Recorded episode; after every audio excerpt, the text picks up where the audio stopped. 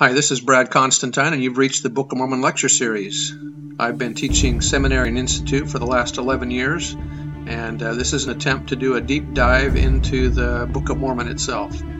I'm hoping that you'll find this uplifting and edifying. This is not an official recording of the Church of Jesus Christ of Latter day Saints, but every attempt has been made to be as doctrinally accurate as possible.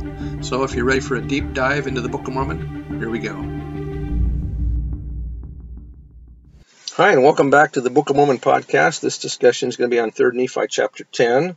So let's go ahead and get into this one. Uh, again, the, the Nephites, uh, the destruction that's occurred on the on the western hemisphere, and there's been there's darkness upon the land, and uh, they're hearing that all these cities have been destroyed and the righteous are the ones that are left, but they're still commanded to repent. So let's go on to verse 1. now behold, it came to pass that all the people of the land did hear these sayings, and did witness of it. And after these sayings there was silence in the land for the space of many hours. For so great was the astonishment of the people that they did cease lamenting and howling for the loss of their kindred, which had been slain. Therefore there was silence in all the land for the space of many hours. And it came to pass that there came a voice again unto the people, and all the people did hear, and did witness of it, saying, O ye people of these great cities which have fallen, who are descendants of Jacob, yea, who are of the house of Israel, how oft have I gathered you, as a hen gathereth her chickens under her wings, and have nourished you? I'm wondering if uh, these words that are being heard here are also being heard by those in the spirit world, if that's who he's talking to. And again, how oft would I have gathered you as a hen gathereth her chickens under her wings, yea, O ye people of the house of Israel, who have fallen, yea, O ye people of the house of Israel, ye that dwell at Jerusalem, as ye have as ye that have fallen, yea, how oft would I have gathered you as a hen gathereth her chickens, and ye would not. O ye house of Israel, whom I have spared, how oft will I gather you as a hen gathereth her chickens under her wings, if ye will repent and return unto me with full purpose of heart? Joseph Smith said, What was the object of gathering the people of, of God in any age is to build temples. Verse 7 But if not, O house of Israel, the places of your dwellings shall become desolate. The first presence, he said, when Jesus was on the earth, he said to his people, How oft would I have gathered you, even as a hen gathereth her chickens? And if the saints of this dispensation do not listen to the call of the Good Shepherd, and gather according to the holy commandment, the time is not far distant when the representatives of the Savior now on earth may have occasion to say, as he said, Your house is left unto you desolate, for plagues, famine, pestilence, and death are beginning to circumscribe the earth, and where will safety be but in Zion, the land of God's appointing, the home of the saints, a land choice in products and government above all other lands? Therefore we say unto you, Arise and come forth, and tarry not, for the great day of the Lord is at hand, and who shall abide his coming? That was by Heber C. Kimball and Brigham Young, first presidency at the time.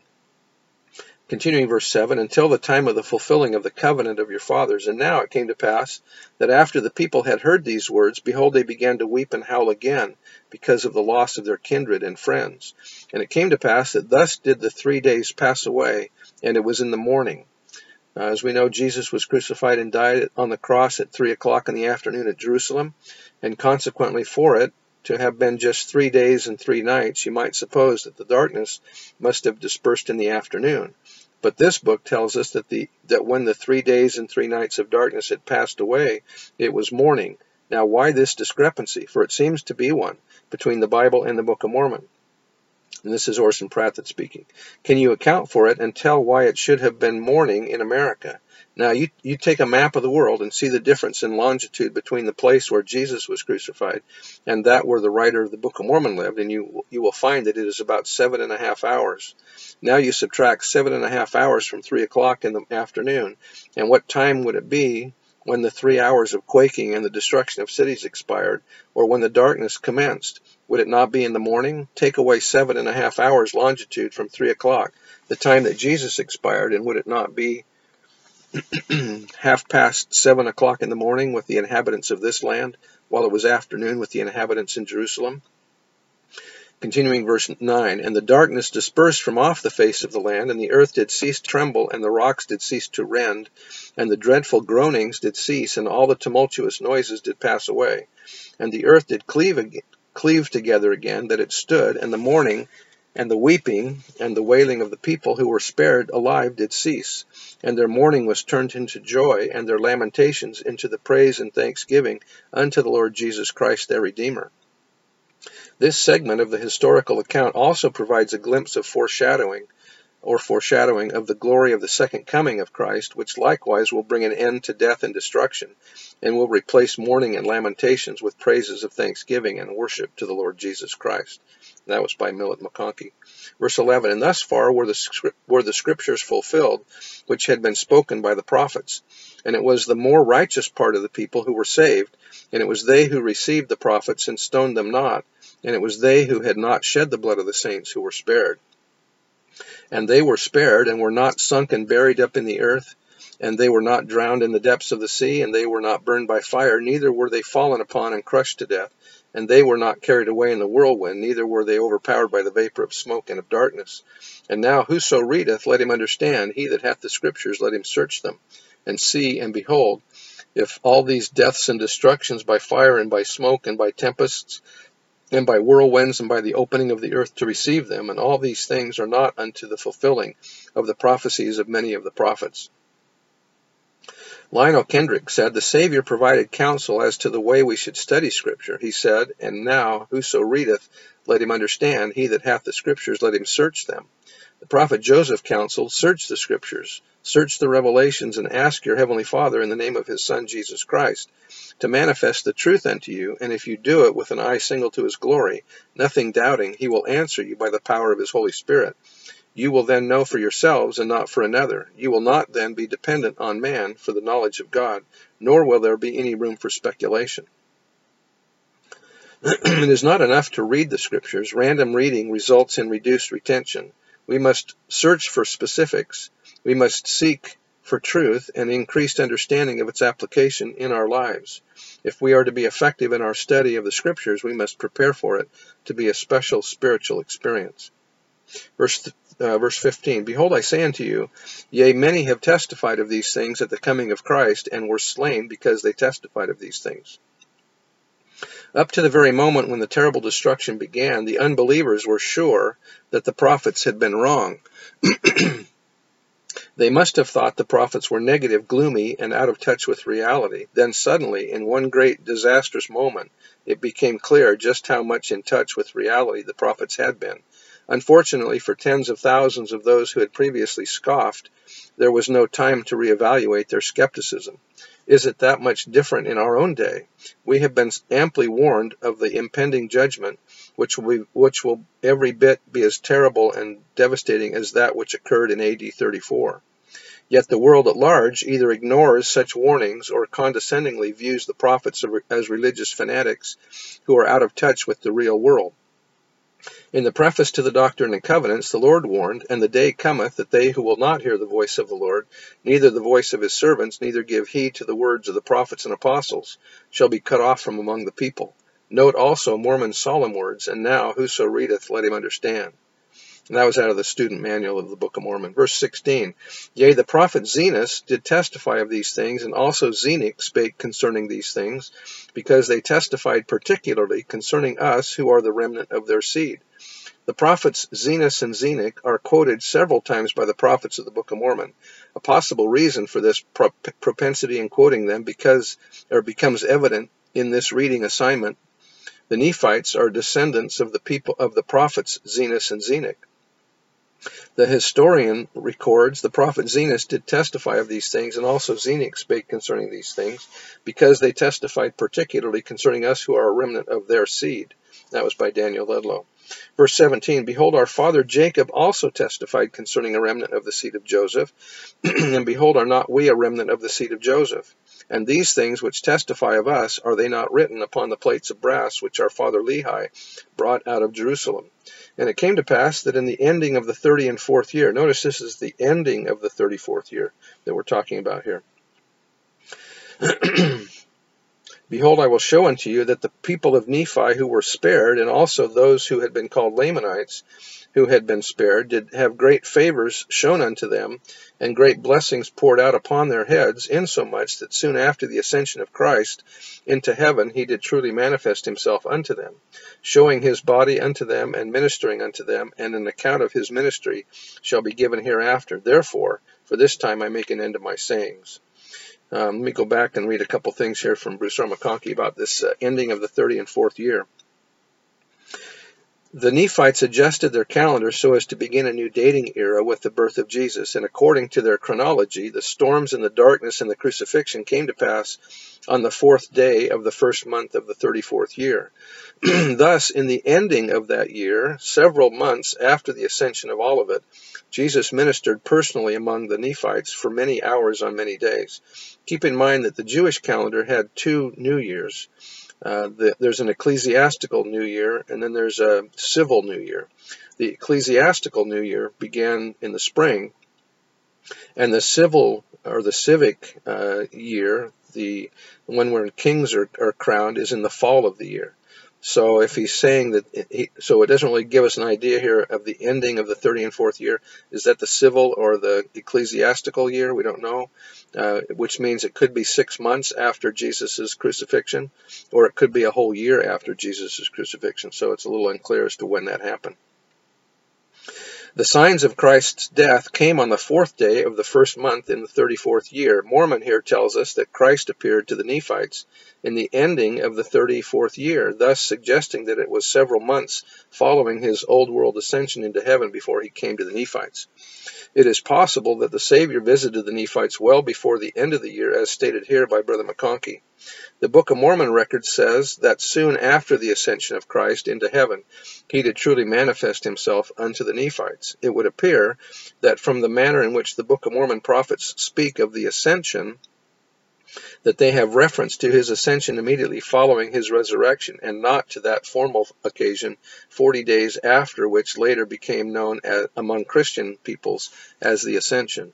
Viewing the time differences between the old and new worlds, there would be no reason why he should not have ministered as a resurrected being among the Nephites during the same interval in which he was continuing his resurrected walk with his followers in Jerusalem.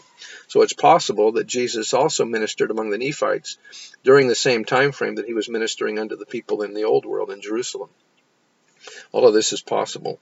Joseph Fielding Smith said, when we when did Jesus appear to the Nephites? Question. Several years ago, I was asked to make a talk on the events which took place on the American continent at the first Easter. In studying for the talk, I discovered that it was almost a year from the time that Christ was crucified until he showed himself to the Nephite multitude at the temple in the land bountiful. And it came to pass in the thirty and fourth year, in the first month, there arose a great storm. And it came to pass in the ending of the thirty and fourth year, behold, I will show unto you that the people of Nephi who were spared, there is still a misconception of the event or these events in the minds of many of our members. Perhaps it doesn't really matter. Will you please discuss it? Answer. It is true that there has been a misconception in the minds of many members of the church, but a careful reading of the account will clear up these misconceptions. It is true that a hasty examination will leave the impression that there was a delay of about a year after the resurrection of the Lord before he visited the Nephites and Lamanites who were spared. But more attention to what is written shows that it was but a very short time after his resurrection that the Lord appeared to the people who were assembled near the temple in Bountiful.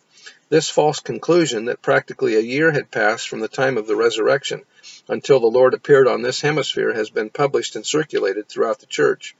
Therefore, we are justified in asking our brethren and sisters and all who read the Book of Mormon to pay close attention to the details of the story. In verse 5, it says, we in chapter 8, verse 5, we discovered that in the 30 and fourth year, in the first month, on the fourth day of the month, there arose a great storm, such an one as never had been known in all the land. The succeeding verses give much of the detail of the destruction which followed. This evidently was at the time when Jesus was on the cross. Chapter 9 continues this story of destruction. And during this storm, the voice of Jesus was heard in which he gave reasons for the great destruction. And he said, O all ye that are spared, because ye were more righteous than they, will ye not now return unto me and repent of your sins, and be converted, that I may heal you? Behold, I am Jesus Christ, the Son of God. I created the heavens and the earth and all things that in them are. I was with the Father from the beginning. I am in the Father, and the Father in me, and in me hath the Father glorified his name. All of this was while the great darkness covered the earth, and Mormon then, through the ninth and tenth chapters, commented upon the terrible destructions which had taken place. He closes the tenth chapter in these words And it came to pass in the ending of the thirty and fourth year, behold, I will show unto you that the people of Nephi who were spared, and also those who had been called Lamanites, who had been spared, did have great favors shown unto them, and great blessings poured out upon their heads, insomuch that soon after the ascension of Christ into heaven he did truly manifest himself unto them, showing his body unto them and ministering unto them, and an account of his ministry shall be given hereafter. Uh, here he declares that it was soon after the Savior's ascension into heaven that he appeared to the Nephites and Lamanites on this continent and his ascension was the day of his resurrection after his appearance to Mary at the tomb, and before his appearance to the disciples that same day. the reason why Mormon discontinued his account at this point is not stated. Evidently, he was writing during the days of the great struggle with the Lamanites for the Nephite existence, and it is very possible that some sudden emergency had arisen so that he had temporarily to close his record. However, he continued his story where he broke off and states that there was a great multitude gathered together around round about the temple in Bountiful. It seems perfectly clear that this great gathering was immediately after the close of the dreadful period of darkness. We read that the people were marveling and wondering one with another, and were showing one to another the great and marvelous change which had taken place. While they were marveling and pointing out to each other these changes and conversing, they heard a voice. It was not a harsh voice, neither was it a loud voice. Nevertheless, and notwithstanding, it being a small voice, did pierce them that did hear to the very center. Uh, and then continuing on, the fact that the multitude had gathered at the temple and were pointing out to each other the great changes that had occurred is evidence that this was an event immediately following the resurrection of our Lord. If this event had occurred one year later, the multitude would have been perfectly familiar with these great changes, and they would not have been so awed by them. It was in great astonishment and wonder that they had gathered and were pointing out to each other what had occurred.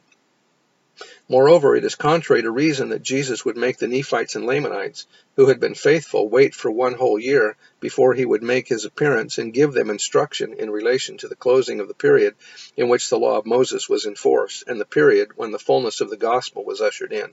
And that was, uh, again, Joseph Fielding Smith in Answers to Gospel Questions. We should say what we do not what we do not know for certain when Christ appeared to the Nephites. We just we just know that he did. Here is another alternate view. What if the Savior's appearance to the Nephites occurred six months after his resurrection, or in the fall of the year, say around the Feast of Tabernacles or Day of Atonement? If it occurred during that time period, that might also be a type and a shadow of when the second coming will occur. So we don't know for sure how long it was between his death and uh, and visit to the Nephites, but to us it doesn't matter. Uh, the fact is that he did appear, and that's all that really matters. I bear testimony of the truth of these things, and that as we uh, understand uh, these events and how they uh, also relate to the second coming. And I bear testimony to that in the name of Jesus Christ. Amen. See you next time.